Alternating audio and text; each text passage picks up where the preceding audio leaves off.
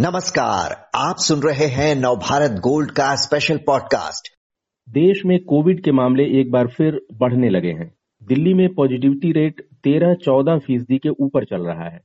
चिंता की बड़ी बात यह है कि कोविड वैक्सीन लगवा चुके लोगों को भी कोरोना वायरस दोबारा तिबारा अपनी चपेट में ले रहा है। इसकी क्या वजह है और क्या सावधानियाँ रखनी चाहिए, इस बारे में जानकारी देने के लिए हमारे साथ हैं डॉक्टर अंशुमन कुमार। जो जाने माने हेल्थ पॉलिसी एक्सपर्ट हैं और धर्मशिला कैंसर हॉस्पिटल के डायरेक्टर हैं। डॉक्टर अंशुमन, पहले तो हम आपसे ये जानना चाहते हैं कि कोविड इन्फेक्शन के मामलों में जो एक बार फिर बढ़त दिख रही है उसके पीछे क्या किसी नए वेरिएंट का हाथ है या ओमिक्रॉन ही अपना असर दिखा रहा है? जी कोविड के केसेज बढ़े हैं, ये सच है। इसको समझने के लिए तीन तथ्य को समझना बहुत ज़रूरी है। पहली बात कोविड जो पैंडेमिक डिक्लेयर किया गया था मतलब वैश्विक महामारी, आज भी कोविड एक पैंडेमिक है। लेकिन इसको एटीनुएटेड पैंडेमिक कहते हैं। पैंडेमिक का छोटा रूप बचा हुआ है। दूसरा कोविड वायरस एक बार अब हमारी सोसाइटी में है तो एंडेमिक मतलब यहाँ रहेगा ही, कहीं जाना नहीं है इसको। अभी जो केसेस बढ़े, ये बढ़ने के पीछे जो सबसे बड़ी, पहली वजह है या तो नेचुरल वैक्सीन से नेचुरल वैक्सीन हम कहते हैं इन्फेक्शन को कोविड का संक्रमण हुआ जो एंटीबॉडी बनी, या इंसान ने वैक्सीन लिया, उसके बाद एंटीबॉडी बनी। इसका अस्तर छह से नौ महीने के बाद कम होने लगता है। और इंसान दोबारा ससेप्टेबल मतलब कोविड को इन्फेक्ट कोविड से इन्फेक्ट होने के लिए ससेप्टेबल हो जाता है। तो पहली वजह ये हुई इम्यूनिटी के स्तर का स्पेसिफिक इम्यूनिटी के स्तर का कम होना। दूसरी वजह, कुछ वेरिएंट आए जिसमें खास B A two B A five और उसके बाद अभी जो आया है B A two point seven five इन तीनों वेरिएंट में B A two point seven five ज़्यादा मैटर ऑफ़ कंसर्न है, क्योंकि इसमें संक्रामक क्षमता ज़्यादा है। तो ज़्यादा लोगों को इन्फेक्ट करेगा।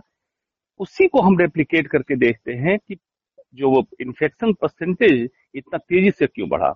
संक्रमक क्षमता ज़्यादा होगी तो बहुत तेज़ी से ग्राफ ऊपर जाएगा, लेकिन उतनी तेज़ी से ही नीचे आ जाएगा। तो क्या हम ये कहें कि वाकई ये एपिडेमिक का रूप ले लिया? मैंने पहले दो शब्द बताया पेंडेमिक, एंडेमिक, एपिडेमिक।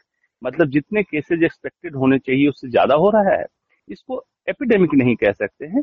इसका नाम होना चाहिए एंडेमिक स्पाइक। मतलब कोविड वायरस मौजूद है इसमें बीच बीच में ग्राफ ऊपर जा रहा है, एंडेमिक स्पाइक है, इसलिए चिंताजनक बात नहीं है, पैनिक करने की ज़रूरत नहीं। जी, आप कह रहे हैं एंडेमिक स्पाइक है।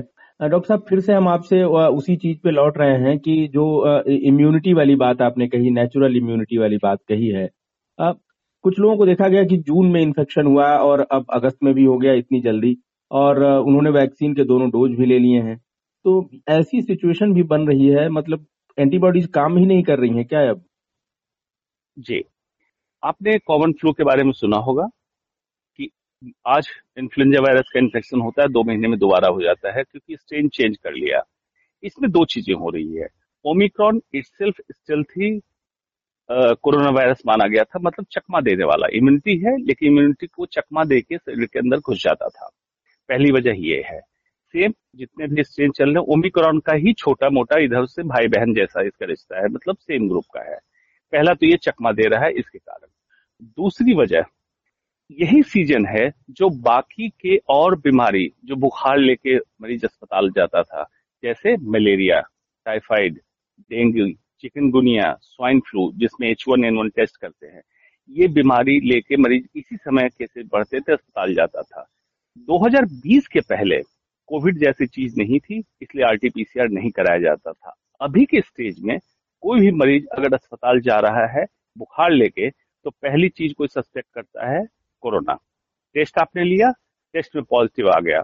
तो ऐसा व्यक्ति जो जून में इन्फेक्ट हुआ है, दोनों वैक्सीन लिया हुआ है, हो सकता है उसके थ्रोट में एसिम्टोमेटिक कोरोना वायरस पड़ा हुआ हो और बुखार का कारण स्वाइन फ्लू मलेरिया चिकनगुनिया या अन्य कोई भी हो। तो हमें इन दोनों को सेग्रीगेट करना पड़ेगा कि जो इन्फेक्शन के केसेज हमें पकड़ में आ रहे हैं सिम्टोमेटिक कोविड इन्फेक्शन कितना है ए सिम्टोमेटिक कितना है। एसिम्टोमेटिक को आउट कर दीजिए, क्योंकि आईजीए एंटीबॉडी जिसके थ्रोट को इम्यूनिटी देता है, ये किसी भी वैक्सीन के बाद नहीं बन रहा है। ये नेजल स्प्रे वैक्सीन अगर कारगर होगी, उसी में बनेगा। आईजीजी आईजीएम बनता है जो इंसान को अति गंभीर रूप होने से बचा रहा है इसलिए अभी भी केसेस माइल्ड या मॉडरेट हैं। जो सीरियस केसेज हुए हैं उनमें कोमॉर्बिड कंडीशन रही है। अभी तक रिकॉर्ड में डायरेक्ट ओमिक्रॉन या ओमिक्रॉन के किसी वेरिएंट से नॉर्मल इंसान की डेथ नहीं हुई जी आप कह रहे हैं कि कोमॉर्बिड कंडीशन रही हैं जो डेथ हुई हैं। डॉक्टर अंशुमन जिस तरह से ये आ, मैं लौट रहा हूँ उस पर कि दोबारा तिबारा इन्फेक्शन हो रहा है और आप ये याद दिला रहे थे कि यही वो सीज़न होता था जब दूसरे तरह के खांसी जुकाम मलेरिया या चिकनगुनिया के केसेज आते थे। तो जिस तरह ये इन्फेक्शन बढ़ रहा है तो क्या इसे आम खांसी जुकाम की तरह मान लेने का वक्त आ गया है या अभी ऐसा मानना खतरनाक हो सकता है? जी, अभी हम बिल्कुल हाशिए पे खड़े हैं। अभी इसको बिल्कुल खांसी जुकाम जैसा नहीं मानना है, लेकिन हम ये कह सकते हैं जिस तरह से वायरस एटीन्यूएट हो रहा है मतलब कमज़ोर पड़ रहा है, एक समय आ जाएगा कॉमन वायरस कॉमन कोल्ड की तरह होकर रह जाएगा और इस पर ज़्यादा ध्यान देने की ज़रूरत नहीं होगी। अभी कुछ स्ट्रेन एक्सपेक्टेड हो सकते हैं ऐसे आ जाए जो फिर से डैमेज करने लगे। ओमिक्रॉन का फ़ायदा यही था कि थ्रोट में मल्टीप्लीकेशन होता था, फेफड़े को डैमेज नहीं करता था इम्यूनिटी बढ़ा देता था या उसको बूस्ट कर देता था। इसलिए ओमिक्रॉन को एक बून की तरह, वरदान की तरह मान लिया गया था। तो अभी एग्जैक्टली कह देना कि कॉमन कोल्ड जैसा वायरस है जल्दीबाजी होगी, लेकिन भविष्य में आपको यही मानना होगा कि कोरोना एक कॉमन कोल्ड जैसा वायरस है। इस सीज़न के हिसाब से आएगा, चला जाएगा। जी, आप कह रहे हैं कि अभी मान लेना ऐसा जल्दबाजी होगी। हम थोड़ा सा विदेश का देखें, डॉक्टर अंशुमन। चीन के शंघाई में जो है, वहाँ वीकली कोविड टेस्टिंग जो है, सितंबर तक जारी रखने का फैसला किया गया है। और अपने यहाँ भी दिल्ली में, पंजाब में पब्लिक प्लेस पर मास्क लगाना एक बार फिर ज़रूरी कर दिया गया है, ये सलाह दी गई है। तो क्या एक बार फिर पुराने एहतियात पर लौटने का वक्त आ गया है? इसमें बिंग हेल्थ एक्सपर्ट या मैं कहूँ स्वास्थ्य नीति विशेषज्ञ के नाते मैं इस पे डिफर करता हूँ। चाइना की पॉलिसी ज़ीरो टॉलरेंस पॉलिसी रही है। मतलब एक भी कोविड का केस नहीं होना चाहिए। उनके लिए ये पॉसिबल है वीकली टेस्ट करना। हमारे लिए ये पॉसिबल नहीं है और नहीं करना चाहिए। कारण? अगर ज़ीरो टॉलरेंस पॉलिसी आप करते हैं तो मास्क तो सबने लगाया था हिंदुस्तान में। क्या मास्क लगाने वाले को कोविड नहीं हुआ? इन्फेक्शन आपको हुआ। क्यों? मैक्सिमम लोगों ने मास्क को सही तरीके से नहीं लगाया था। तो अभी ज़रूरत क्या है? अगर आप मास्क को इतना मैंडेटरी कर देंगे, जिसको एक चीज़ को कहते हैं लो वायरल इन्फेक्शन मतलब कि मैं वैक्सीनेटेड हूँ या इन्फेक्शन हो चुका है, और अगर लो वायरल लोड मुझे मिलता रहे तो हमारा इम्यून सिस्टम बूस्ट होता रहता है। मतलब इसकी मेमोरी ताज़ा हो जाती है कि यही कोरोना वायरस से इसी ने इन्फेक्ट किया था मेमोरी को बूस्ट कर लो। हाई वायरल लोड से हमें बचना है। मतलब health care worker paramedical staff या कोमॉर्बिड कंडीशन वाले लोग, वो ऐसी जगह पे ना जाएँ। और दूसरा सुपर स्प्रेड इवेंट ना हो जब केसेस बढ़ रहे हैं, क्योंकि सुपर स्प्रेड इवेंट के समय स्ट्रेन चेंज होने की संभावना ज़्यादा होती है।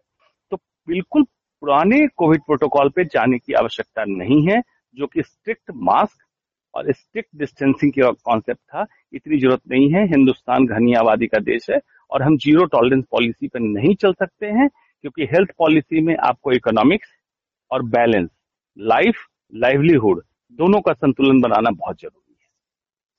जी तो डॉक्टर साहब, आपने याद दिलाया कि ज़ीरो टॉलरेंस पॉलिसी जो है वो तो नहीं अपनानी चाहिए, लेकिन एहतियात रखना चाहिए सुपर स्प्रेडर इवेंट से और जो कोमॉर्बिड कंडीशन वाले लोग हैं उनको भी थोड़ा अभी फ़िलहाल एहतियात रखना चाहिए। आपने बहुत अच्छी जानकारी दी, डॉक्टर साहब। धन्यवाद आपका।